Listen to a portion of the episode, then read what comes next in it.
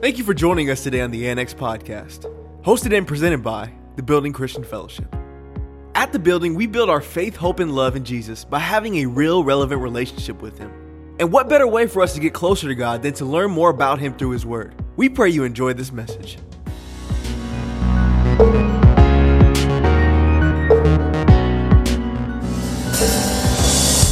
My name is Pastor Kaiya, and I have not stood before you guys formally for a whole seven months. Y'all, a whole seven months, and I've been counting every single one of them. I have not stood before you guys in a formal way to preach the gospel in seven months. So, one of the things that I decided and I'm sticking to is I will not make this a gumbo message because there's so many things in my heart to share with you. There's so many things that I want to say to you. There's so many things I want to encourage you with. I've thought of you so much. But I will not make this a gumbo message. It's gonna be one message, y'all. we gonna stick to it, okay? Y'all, don't push me, don't push me, don't push me. I'm not a gangster, but don't push me. Man, Happy New Year, you guys. I'm so thankful that I get to see the, uh, the year 2023. I get to see your faces. I get to be in the house of the Lord. And I just want to give honor to my man of God, to my pastor, to my leader, Pastor John Butcher Sr. I love you. I respect you. I value and I honor you, sir. And I thank you so much for allowing me to stand on your shoulders today. I'm here because you poured the word into me. You have been obedient to the word according to Ephesians. You've washed me in the truth. You've washed me in the word. And because of that, I'm able to have the strength to stand up here today in who God's called me to be. And I thank you for that, sir. And I commend you. God bless you. Another thing, you guys, I am super thankful that I didn't get to see, that I didn't have to see this year without my husband. I'm thankful.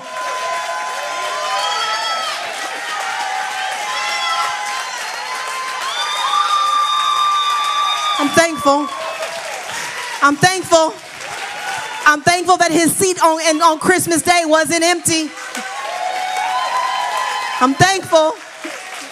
I'm thankful that 2023 wasn't going to be my year of firsts. I'm thankful, y'all. I'm thankful. I don't know about y'all. I know y'all think y'all thankful, but y'all, I'm thankful. I'm thankful. I'm thankful, you guys. I want to tell you something. It's a pet peeve of mine when preachers get up and they're just super emotional. Like, I'm like, just preach the word. Be up there crying and stuff, but y'all, I'm just going to apologize in advance because this message is coming from my heart. You guys, this is coming from a real place, and I don't know how to separate my emotions from this today. But I want to tell you guys, I'm thankful. I'm thankful. My husband had a heart transplant on May 24th. He had a whole heart transplant. Like a whole heart was removed and a whole heart was put in, you guys, like a whole heart transplant. I want to tell you guys something. Do you know that there's 15 people that die every day waiting on a heart? There's 15 people that die every day waiting on an organ to be donated. And that was almost our story. I mean, it came down to minutes. Uh, like, like I know y'all wasn't there. Y'all wasn't in the room. I know you guys wasn't there. But you guys, it came down to like the threat of a, like a, like, I mean, it was close. And people die every day waiting, hoping, yearning, looking at the window, thinking the doctor's gonna run in and say, hey, we've got a heart. Because we were doing it. We were sitting there and we were watching the door and we were like, is this the day the doctor's gonna run in and say, we've got one? And I mean, it was like days went by and weeks went by, and we're looking at the door, and I'm looking at him, and I'm looking at the door, and the Lord says, Stop looking at the door. You better start looking to me. Woo! Okay, okay, okay, let's back up. We're gonna be, t- we're gonna be going to the book of Ezekiel today. If any of you guys don't know where that's at, that's in between Daniel and Lamentations, which it kind of makes sense because you know Lamentations is like sad, sorrowful, mourning, and then Daniel, like it's right in between there, okay? Right in between Lamentations and Daniel, and we're going to Ezekiel, the first chapter of, of Ezekiel in the first verse. Okay, I mentioned that about the donor. You know, 15 people die every day waiting on, a, uh, on an organ. I wanted you all to consider something as you're trying to find Ezekiel because you probably don't know where it's at. I, I, want you guys to consider something today. I want you to consider being an organ donor. You know, I really love the fact that Pastor Jenny always gets up and she talks about adoption because I feel like as a Christian, the spirit of adoption should be at the core of who we are because we've been adopted, we've been grafted in, you guys. So why wouldn't we have the same heart to adopt? Maybe we may not adopt the same way Pastor Jenny do, but I adopt uh, spiritual sons and daughters all the time, whether they claim me or not. I'm like, you're my spiritual daughter. I'm praying for you. I'm looking after you. I'm about to correct you, Jackie Biggins. Like, I'm just saying. The, the, the heart of adoption, the spirit of adoption should be at the center of who we are. You guys, can we add another one? I think all of us should be donors. What you gonna do with it when you go? What you doing with it? Somebody said, well, what if when Jesus comes back to get, to get me and he can't find all my stuff?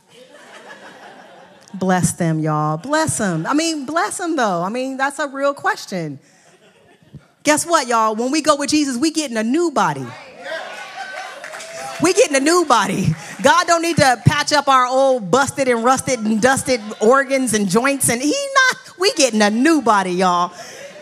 So, can I urge you to consider being a donor? So, at the heart of a Christian should be the spirit of adoption and to be an organ donor. God gave his heart for us. Why wouldn't we give our heart? You guys want more information? Stop by the Welcome Center on your way out. All the information is there. All you can ask all your questions. There's a website. You can answer all your questions. It gives real life stories of people who have donated, uh, people that have received. Like, I mean, it's not just our story, you guys. There's countless stories like Pastor John and I. Like, I mean, I know y'all think we special because you don't maybe know, but we're not. Like, it happens all the time. And there's stories after stories after stories of people's lives being saved, you guys. So let's turn to Ezekiel chapter 1, verse 1, and it says this Now it came to pass in the 30th year, in the fourth month, in the fifth day of the month, as I was among the captives by the river of Chebar, that the heavens were opened, and I saw visions of God. It says, and it came to pass in the 30th year. Do you guys know that in the 30th year is when a priest, according to the, the law, began their priestly duties? It was between the ages of 30 and 50. And it, it, explains all of that in Second Kings. I think it's like the 24th chapter. It's in there somewhere, y'all. But in between the ages of 30 and 50 is when a, um, a, Levite or a, a priest begins to start his duties. And right here we see in Ezekiel chapter 1, verse 1, we see Ezekiel got the call, y'all. He was 30 years old. Now, even though you, if you notice, it says that, and he says, and I, as I was among the captives, you guys, he was in captivity all of the children of Israel, the entire Jerusalem, you guys, had been captive, captive, captive, captive, captured by the, Bab- the Babylons, the Babylonians. Y'all know what I'm trying to say. Y'all need to read y'all Bible because in case I can't get the words right, you need to know it for yourself. I'm trying to help you.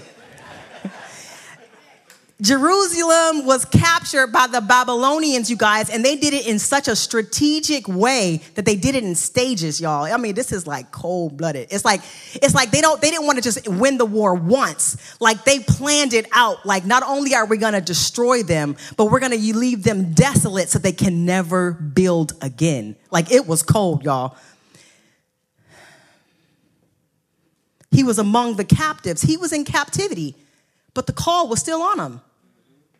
And so at the age of 30, which is the age that usually that they begin their priestly duties, the Lord went to him. So even though they were in captivity, that didn't stop the Lord from moving in the way he wanted to move according to biblical principles. Amen. So he said, I was among the captives and the heavens were opened up to me and I saw visions of God. Numbers 4 and 3 it says this, from 30 years old and upward, even until 50 years old, all that enter into the host to do the work of the tabernacle of the congregation. Okay, that's a scripture that talks about that they begin their their uh, priestly duties at 30. Luke 3, 23, read this. Now Jesus himself began his ministry at about 30 years of age, being as was supposed the son of Joseph, the son of Heli 30 years old. Do you guys get it? 30 years old, priest. How many know Jesus is our priest? Amen? Amen? 30 years old, stuff starts kicking off. They're in captivity though. The prophet Ezekiel is in captivity, but yet God is still not stopping. And Ezekiel is probably thinking, God, I know you coming to me and you want me to do these things, but have you noticed I'm in captivity? I don't have a temple. I don't have a tabernacle. I don't have an altar. I don't have the things that I need to do to be able to make sacrifice. I'm in captivity by the Babylonians. But the Lord, that didn't stop anything from the Lord. Let me tell you how cold blooded this was. The first wave of attacks that the Babylonians gave to the Jerusalem was about 605 BC. Jerusalem was attacked and the Babylonians captured choice people. They captured choice people, you guys, like Daniel. Do you guys remember Daniel? Like Daniel in the lion's den? Y'all, he was captured. That's the reason why he, the whole situation of him getting in the lion's den is because the Babylonians captured Daniel a long time ago. Daniel began to move up in, in, um, in the, uh, the, the, the scales or the charts in, in politics. Like he had so much favor. He was so wise that he was getting so high up that the Babylonians started getting jealous of Daniel. You guys, stuff jumped off, and all of a sudden, Daniel, he finds himself in the Daniel in the lion's den. You guys know the story. Daniel was captured in this first wave at about 605 BC. And a couple of other outstanding teenagers were also captive at captive. We talking about uh, Anthony, Marco, and I mean, I'm just, I'm sorry. We talking about Shadrach, Meshach, and Abednego. You guys were captured at this same time, captured by the Babylonians because why? They went after choice people. The reason why they went after choice people is because they, they were like, not only do we want to destroy Jerusalem, we want to be sure they can never build again. The Babylonians were not just uh, uh, after Jerusalem, they were also after their comeback. Y'all ain't even following me, but it's okay. The second wave happened about 5, 5, 597 BC and the Babylonians took all of Jerusalem's treasures. And this is when the prophet Ezekiel was taken. So we're, we're, we're fighting ourselves here in Ezekiel 1 and 1, but around 597 BC is when Ezekiel was captured, okay? So they got Ezekiel, y'all, they got Daniel, they got Shadrach, Meshach, Abednego, they got everybody, they got all the good people. Like all they left was the drunk uncle, and no lie. All they left was the drunk uncle. And guess what the king of the Babylonians did? He made him the king. You guys, this is cold blooded. You guys gotta read Ezekiel. You gotta, guys gotta read Second Kings because it's so good. It's so good. It's so good. The Babylonians were so cold blooded that they made the drunk uncle the new king of Jerusalem because they knew he would squander the opportunity. He knew, they knew that he wouldn't rebuild. He would just hoard things up for himself and get drunk and just be a loser. And he was. Okay, but here we are in Ezekiel 1 and 1. They're in captivity. God doesn't even care. He's going to Ezekiel and he's telling all this stuff like, Tell my people. He's like going to them. He's like, Hey, hey, wake up. Wake up the call. I know you're in captivity. You think you're supposed to just be laying around here as a slave. No, no. The call's still on you. Tell my people. You guys, it was so bad that if you read in Ezekiel chapter 2, the Lord actually chastised Ezekiel because he was slow about doing what the Lord told him to do. You know, you know why? Probably because he was like, I'm in chains. Like, I don't have time for this. I want to go home. And God actually came to Ezekiel and he chastised him. He says, Listen, Ezekiel, when I tell you to tell the people something, I need you to tell them, I need you to be quick about it. God was very sharp. If you read all of Ezekiel, God is just having a field day. He's mad. I mean, big mad. He's big mad all the way from Ezekiel chapter 1 all the way through Ezekiel chapter 35. So if you read the whole book of Ezekiel, you'll just see another side of God and it's big mad. The heavens were opened though. But the heavens were opened and here we are in Ezekiel chapter 1 in the center of God's anger, in the center of God's judgment, in the center, center of God's fury, in the center of God's anger toward the people of Israel who have strayed away from God and made him so angry that he allowed this bondage to happen that we find them here in Ezekiel. So some of you guys don't realize that the things that they went through all of these bad stuff is because the Lord told them it was going to happen. And you know why the Lord told them they, was going to happen? Because he was angry with them and he was letting them know, I'm going to let this happen. Do you guys remember the prophet Jeremiah? You know why he was weeping all the time? Because he was trying to tell you, y'all, I'm sad. Y'all need to be sad. It's coming. God's fury is coming and people weren't listening to Jerusalem, I mean, to Jeremiah, and Jeremiah is saying, This is gonna happen, y'all, and this is gonna be bad, and you guys need to heed the voice of the Lord. And they're like, There go Jeremiah again, crying all the time. And Jeremiah is like, Y'all don't know, the Lord is about to release his anger upon us, and he's not gonna protect us. And here we are in Ezekiel 1, and they're in the center of it. Starting from chapter 1 all the way through chapter 35, the Lord was letting the prophet Ezekiel have it as he described in great detail the sins of how unfaithful that the children of Israel have been, how much they've angered him, how much they defiled his temple. Their priestly duties were just completely squandered, and his people were led astray and they began to worship idols. And God was so angry. He even goes into great detail in one of the chapters in Ezekiel about how he led them through the wilderness and brought them to the promised land even though they were cutting up the whole time, he said, I still was faithful to my word, and you entered into the promised land, and you ate from the milk and the honey and the things that, that flowed. You ate from that because I promised it to you. And he was angry. And he kept telling Ezekiel, Tell them, tell them, tell them. He wanted the people to feel his anger.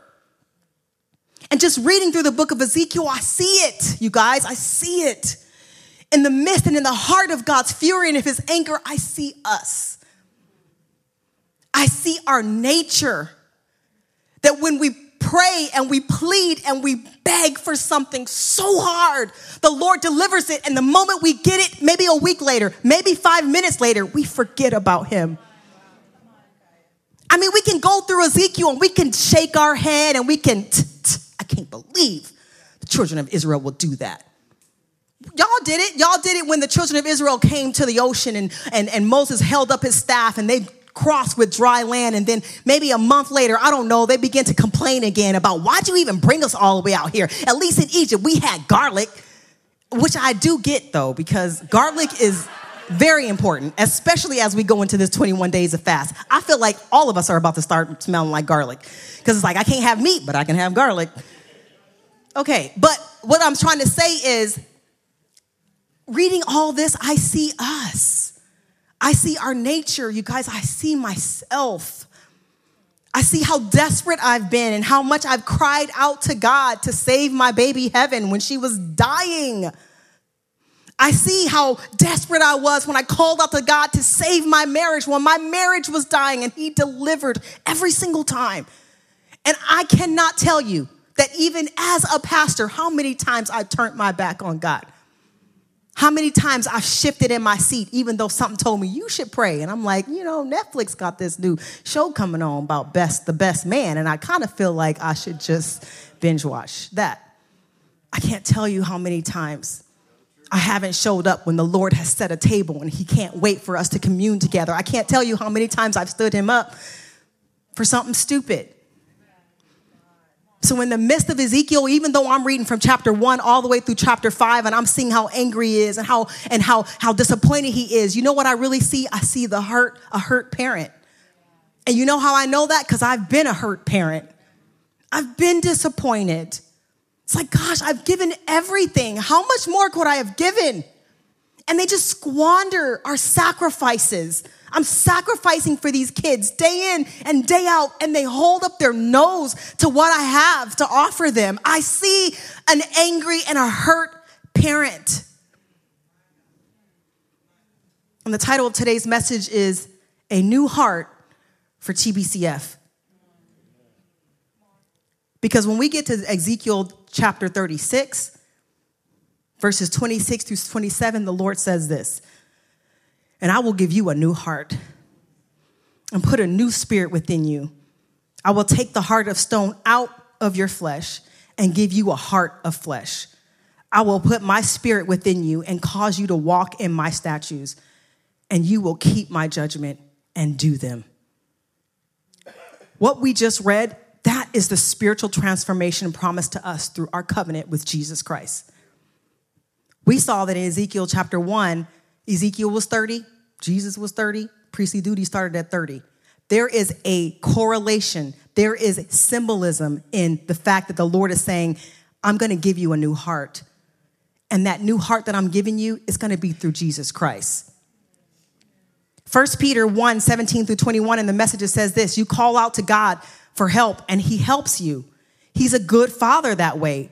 But don't forget, He's also a responsible father and won't you get, won't let you get by with sloppy living Your life is a journey you must travel with a deep consciousness of God. It costs God plenty to get you out of the dead end, empty headed life you grew up in. He paid with Christ's sacred blood, you know. He died like an unblemished sacrificial lamb.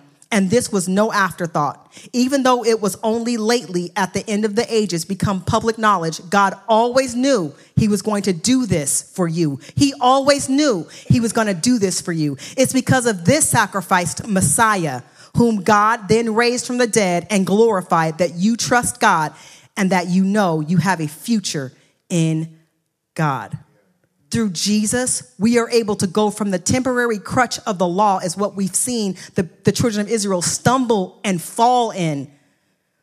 We are able to go through the temporary crutch of the law to a whole heart transplant, y'all, by the best surgeon we could ever hope for. Do you know the law was the outward medicine to try to keep us alive until we got the new heart?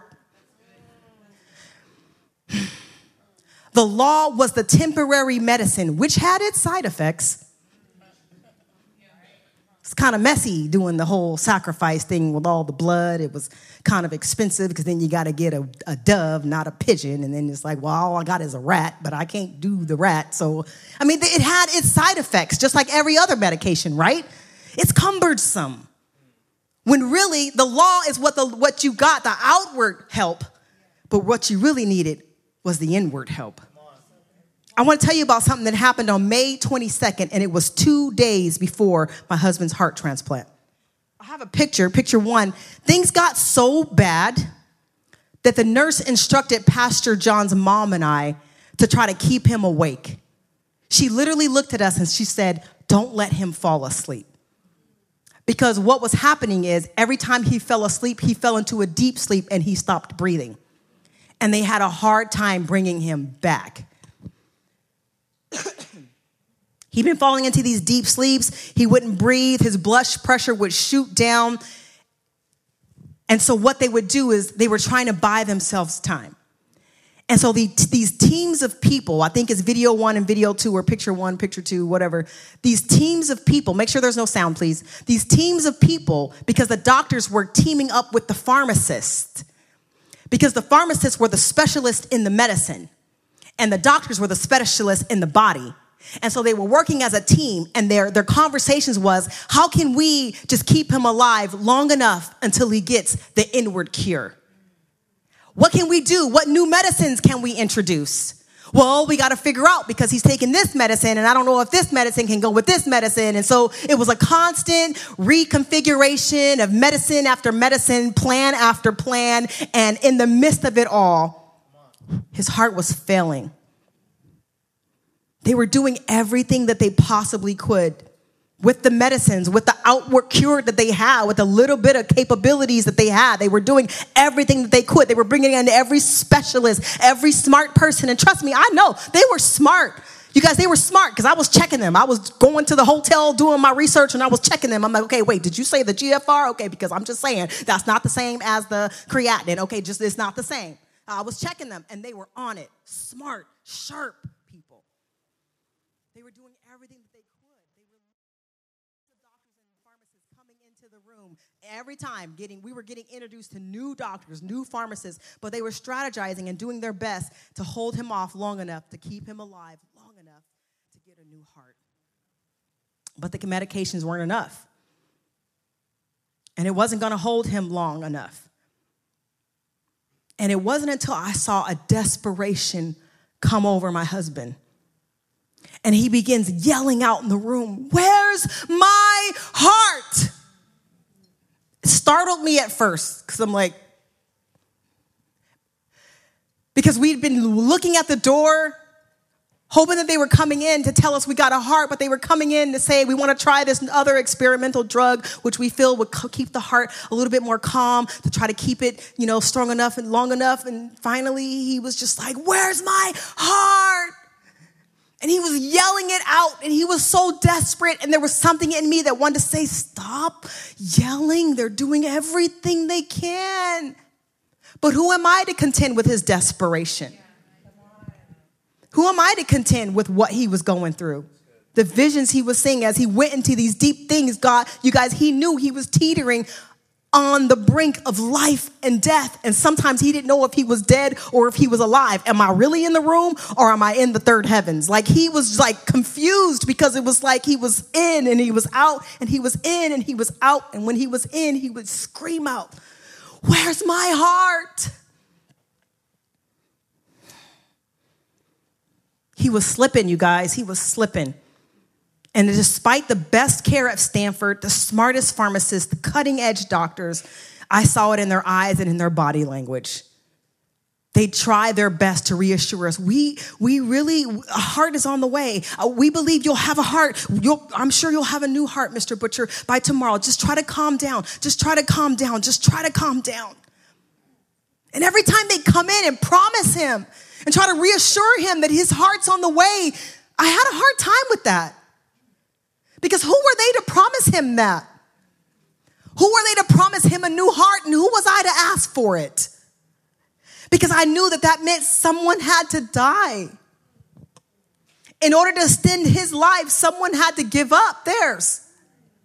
And here they were promising me something that they're not in control of. Who are you to promise me a new heart for my husband when you didn't, you're not the maker of the heart? You're not the giver of life. Who are you to promise it? And who am I to sit here and beg you and ask you for it? So there I was in my conflict. And he's, in the meantime, he's slipping away. And to make a long story short, despite me and Mr. Mrs. Butcher's great and strong efforts that day, Pastor John ended up going off to sleep. And just like the staff thought, they couldn't wake him up. And he stopped breathing and his blood pressure shot down. And I was trying not to panic because when I panic, I feel like I can't, I can't hold a, I can't hold a straight thought. So I didn't. I tried to stay really strong and firm and alert.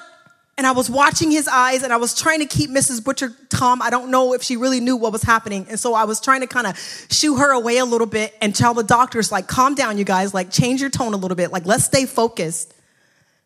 And I don't know if it was 30 seconds or a minute. I'm not sure how long it was, but it actually wasn't that long. But the nurses went into a full panic. They went into a full panic because they couldn't wake him up. And then finally, when he came to, he said to me, Do you hear the music? Did you hear the song?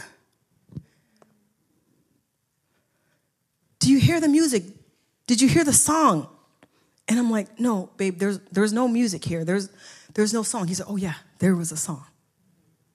And he says, while he was out, he heard, Oh, oh, you can have my heart. You can have my heart. He says, I, I heard it. He said, and the angels were singing it to me. They were proclaiming what the Lord felt and what the Lord wanted to say, and they sang it. So here we are in a full panic because we can't wake him up and his blood pressure is plummeting and he comes back and he announces the Lord says, I can have his heart.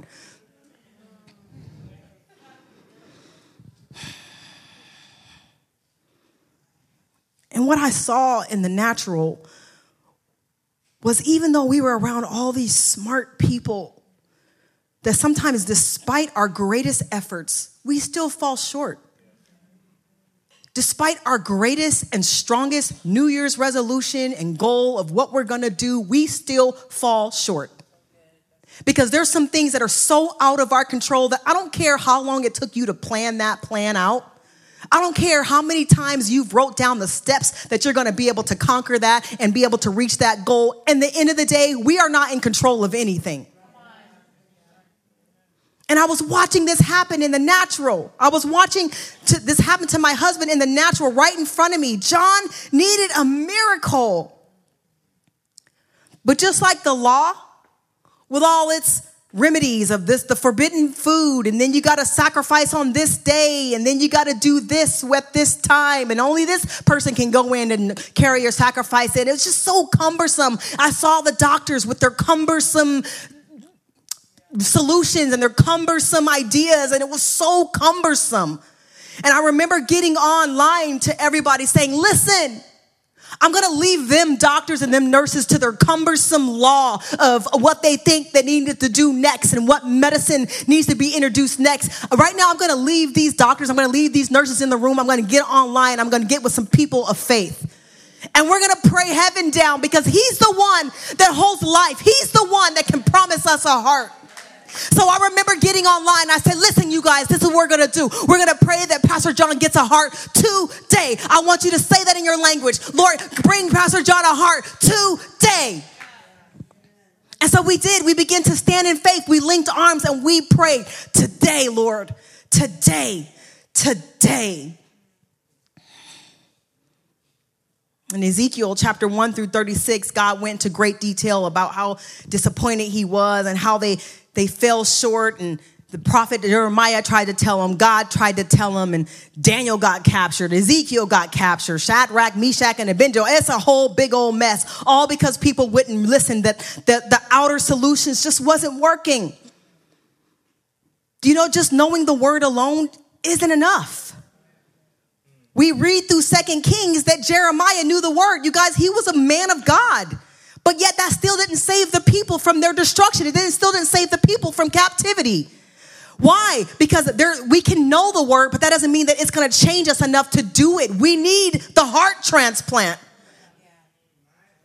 These were people that knew the word of God even from an infant. They made songs about it.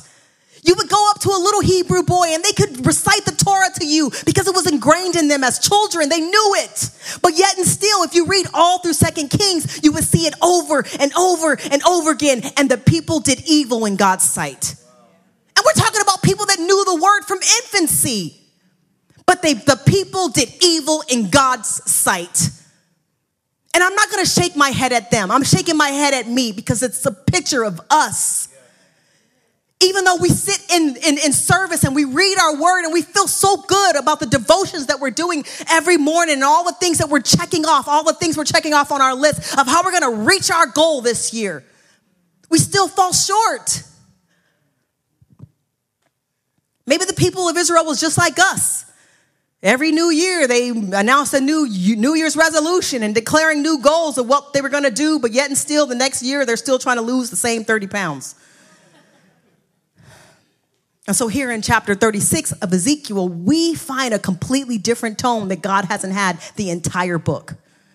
Here in Ezekiel 36, verse 22, it says this Therefore, give the people of Israel this message from the sovereign Lord I am bringing you back, but not because you deserve it I'm doing it to protect my holy name in which you brought shame while you were scattered among the nations. Do you know that the Lord still saw fit to bring them back?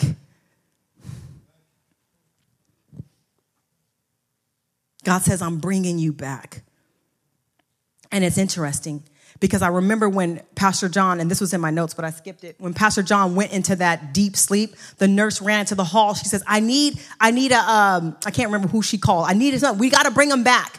We got to bring him back. We got to bring him back." And here in verse 36, I mean chapter 36, verse 22, I see the Lord saying, "I'm bringing you back." Not that you deserve it, Pastor John, or even earned it, but because I can't go against myself. I'm bringing you back because I put a call and a promise on your life that even when you mess up, my promise and my call is still true, and I can't go against myself. I'm bringing you back. So, the message here today is just, just stop adding up all your shortcomings, stop adding up all your mess ups. Stop bringing up new goals and new resolutions of things you want to do to extend your life, to make you more holy you need the heart transplant. The solution is in Ezekiel 36, 26 through 27. I will give you a new heart and I will put a new spirit in you and I will take out the stony one, the stubborn heart, and give you a tender, responsive heart. And I will put my spirit in you so that you will follow my decrees and be careful to obey my regulations. The cure was not another New Year's resolution. The cure was not another goal to meet. The cure was not just to try harder to be a good person, to just try real hard to be holy. That wasn't the cure. The cure was to receive the heart transplant. And that's the cure for us today. We need a new heart. Because this old heart has old habits that it makes us fall into time after time after time. It doesn't matter what we declare, it doesn't matter what goal we set, it doesn't matter what resolution we decided. The old heart is pulling us back into old things, old thinking, old ways around old company. We need the heart transplant. If we're gonna be who God called us to be, we've got to take the new heart. It's not about reading the whole Bible, because if I read the whole Bible, oh, well, then I'll be holy. No, you gotta have the new heart. Psalms 51, 7 through 11, it says this Purge me with hyssop, and I shall be clean. Wash me, and I shall be whiter than snow. Make me hear joy and gladness that the bones you have broken may rejoice. Hide your face from my sins and blot out all my iniquities. Create in me a clean heart, O God, and renew a steadfast spirit within me. Do not cast me away from your presence and do not take your Holy Spirit from me. Create in me a clean heart. Not, Lord, show me how to have a new heart. No, create in me. We're asking the Creator to create a new heart in us. The only way we're gonna get it, the only way we're gonna make it is if He creates in us a clean heart. And I can't promise that to you. I can't promise you a new heart. The same way those doctors and those nurses couldn't promise a new heart to Pastor John. It's not yours to give, it's not yours to promise. The Lord's gotta do it. So, Lord, create in me. Do you know when we're asking the Lord to create in me, we're taking the work out of our hands and we're putting it in His?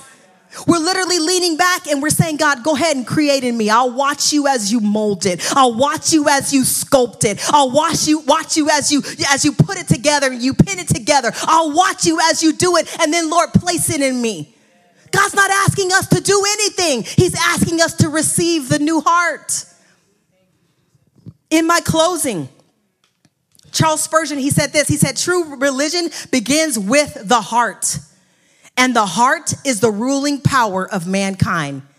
You may enlighten a man's understanding, and you have done much, but as long as his heart is wrong, the enlightenment of his understanding only enables him to sin with a greater weight of responsibility resting upon him.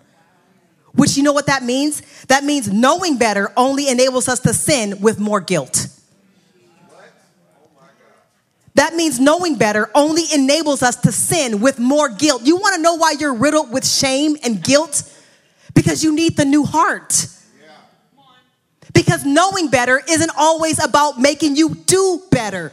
We need the new heart. We need God to create it in us. We need God to take out the old, not add a new one to the old one. No, take out the old and give me a new heart. We need that heart transplant. I remember John yelling out, Where's my heart? Where's my heart? And I think some of us, we need that same desperation today. Some of us need that same desperation because some of us need to get tired of messing up all the time, falling back into the same habits. And you're saying, Why can't I seem to muster up the desire to pray? Why don't I long to read my word? Because you're trying to add new habits to your old heart. We need the heart transplant. And that's why the declaration is a new heart for TBCF this year. We want to take hold with a new heart, a new grip, new eyes, new mind, new heart, new resolution, and new resolve. That the things that God has called me to do, I can do it because the Lord is working in me and moving in me for His good pleasure. The new heart to do God's will and obey Him is not something I can provide to you as a pastor, it only comes from the Lord. Ezekiel 36 and 26, I just want to read it again. I want you to insert your name here. And I will give you, blank, a new heart. And I will put a new spirit in you. Say your name. And I will take out your stony, that stubborn, stubborn, stubborn heart and give you a tender, responsive heart. And you then, you know what? I'm going to put my spirit in you, my Holy Spirit. You know that Holy Spirit that leads you to all truths and righteousness. You know that spirit that discerns and says, That's me. Uh uh-uh, uh, that's not me. I'm going to put my spirit in you so that you will follow my decrees and be careful to obey my regulations. I want you to see today that this is less to do about you as a person. Is, you're not a bad person. You're not broken. You just need the heart transplant.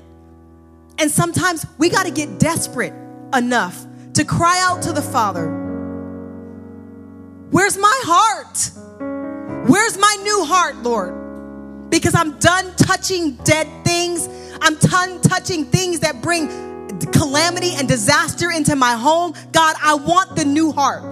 I want the new heart to pray, to seek you more, to know you more, to want to do your will, to want to be around your people, to serve you, to, to evangelize. I want your heart so that I can do your things.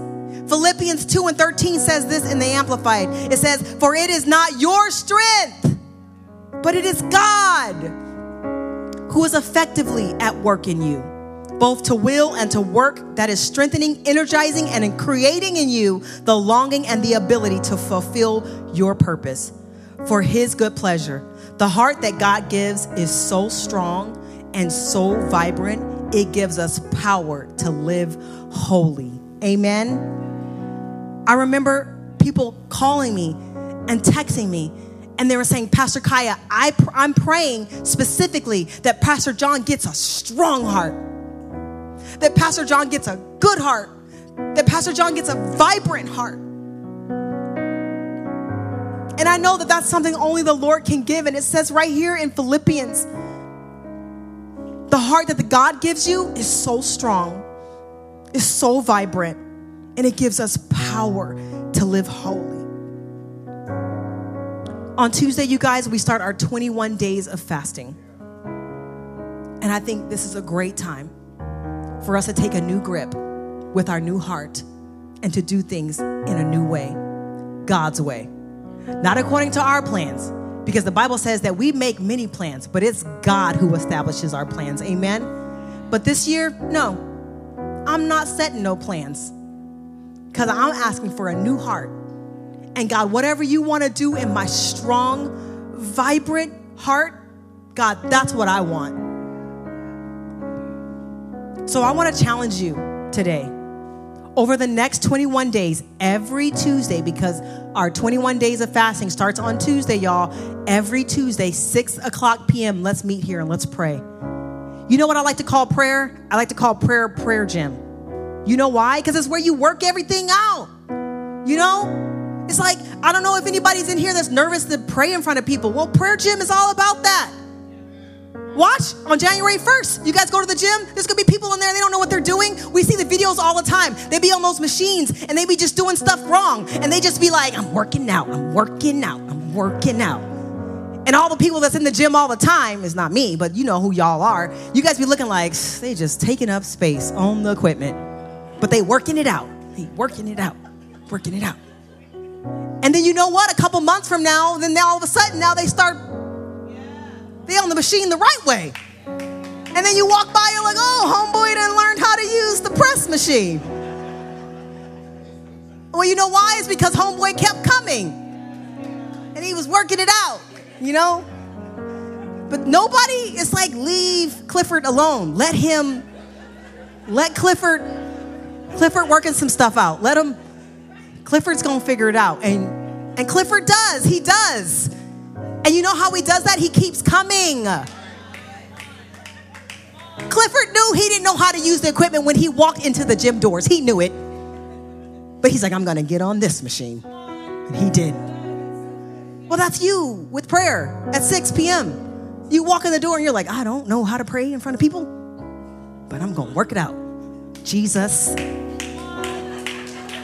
thank you for the flowers, Lord. And Lord, I just want to Thank you for the wind that's blowing. Because God, we need we need that wind. And I thank you, Father, for the lion that's in Narnia and Lord of the Rings. God, I thank you for that too. And you know what we're gonna do? We're gonna be like, you better pray, Clifford. You better, woo, you better pray. Pray. Because every time you come, there's a refinement that's happening. There's a sharpening of the tool because you're getting around me and I'm getting around you. And then all of a sudden, Clifford's like, Heavenly Father, I declare your will be done in this place. And when Clifford is set loose and his confidence is set loose on Tuesdays at 6 p.m. at prayer, he walks out that door he says, Who needs prayer? Because Clifford's not, Clifford's been practicing around us and we've been letting him work it out. But when Clifford gets strong, is anybody named Clifford here today? Okay. When Clifford gets strong, Clifford's faith graduates, you guys. And that's what it's all about. So I'm telling you this right now. Nobody's here grading your prayers. Nobody's gonna say, oh, she said faith when she should have said sanctification. No one's doing that. And not only that, but I need you to realize something. We all pray in our different way. The same way I talk, I don't talk the same as you. Honestly, I don't like to listen to myself talk, so I will not replay this message. But we all talk differently. So shouldn't our prayers all sound different? Well, you better get some confidence about it, Clifford. Get on that machine. Get stronger every time you come. You get a little bit more confident. Then all of a sudden, Pastor Raquel says, Clifford, can you pray for the youth? And you says, Yeah, I'm gonna pray for the youth. I'm gonna declare that God's glory and his will be done in their lives. I'm gonna pray that their heart turns from the world and turns toward Jesus. I'm praying that their mind, that they have the mind of Christ. I'm praying that their lives be a testament. I'm praying that they be a seed sown into the earth. that revival may come forth, and all of a sudden you surprise yourself. But it's because you kept coming and you're taking hold of your new heart. Do you know some stuff happened when Pastor John got his new heart? We were all excited on May 25th because we're like, woo, you got a new heart, you all. Then all of a sudden something starts happening. The doctors were like, we don't, we don't know what's wrong, but something's wrong. We think maybe something's wrong with the heart. Like, but that, why? It's a new heart. It's a new heart. But there were some things that had to be adjusted. The heart is strong, the heart is vibrant, but there were some things that had to be worked out. And that's you today. As you take hold of your new heart, work some things out. The Bible says, walk out your own salvation, which means sometimes you're going to start off like that little baby lamb or that little baby deer, and your knees are going to be wobbly, and you're going to like, I got a new heart. I'm a, I'm a Christian now. I don't understand why I can't run like Pastor Raquel, why can't I do this like Pastor John? But it's okay because as you continue to run, your legs get stronger. But you have to realize whatever you show up for is going to bring you strength. Whatever you show up for is going to bring you strength. Show up in the house of God. Let God give you strength. Don't keep going to the world asking the world to feel you, to affirm you, to make you confident in who you are. No. Go to the Lord, to the strengthening place, the one who created in you a clean heart and renewed in you the right spirit. This year, y'all, we're taking hold of our new heart with new hands, new mind, new levels of expectations, New Year resolution. I ain't got time for a New Year's resolution because I got a new heart, new plans, new guide, and a new God that's gonna do a new thing in me. And it's gonna not just affect me, but it's gonna affect you. Amen. Anybody ready to take hold of their new heart today? Stand to your feet. Let's declare it. Heavenly Father, we thank you for what you're doing in this place. Hallelujah. Hallelujah. Lord, I pray and I declare that what's happening, what's getting ready to happen in our lives is undescribable. Father, I pray that you're leading us to places we don't even recognize. God, I thank you, Lord God, that you are our good shepherd and the places that you're leading us, oh God, we can only go with you. So, Father, I pray with every hand raised and every heart ablaze that you bring us forth a new heart today. God, we want a new heart. We want a new mind. We want a new resolve. We want a new grip on your word. We want to, thank you, Lord God, that where you're taking us, oh God, nothing can shake us from it. I thank you, Lord God, the places you're taking us to, no one can turn us around. I thank you, oh God, the confidence that you're giving us, no one can take it away. Thank you, Jesus, for what you're bringing forth in your church today. A new heart for TBCF, a strong and vibrant heart. Give us a heart to pray. Give us a heart to fast. Give us a heart to sacrifice. God, I pray, God, with our new heart, you're giving us a new spirit that we'll be able to discern your word, discern what you're speaking, discern what you're saying to your church, oh God. And our resolve and our answer is yes and amen. God, I pray right now, God, as we let go of the old heart, give us the strength, give us the strength today. Yeah. Give us a new strength to let go of the old heart.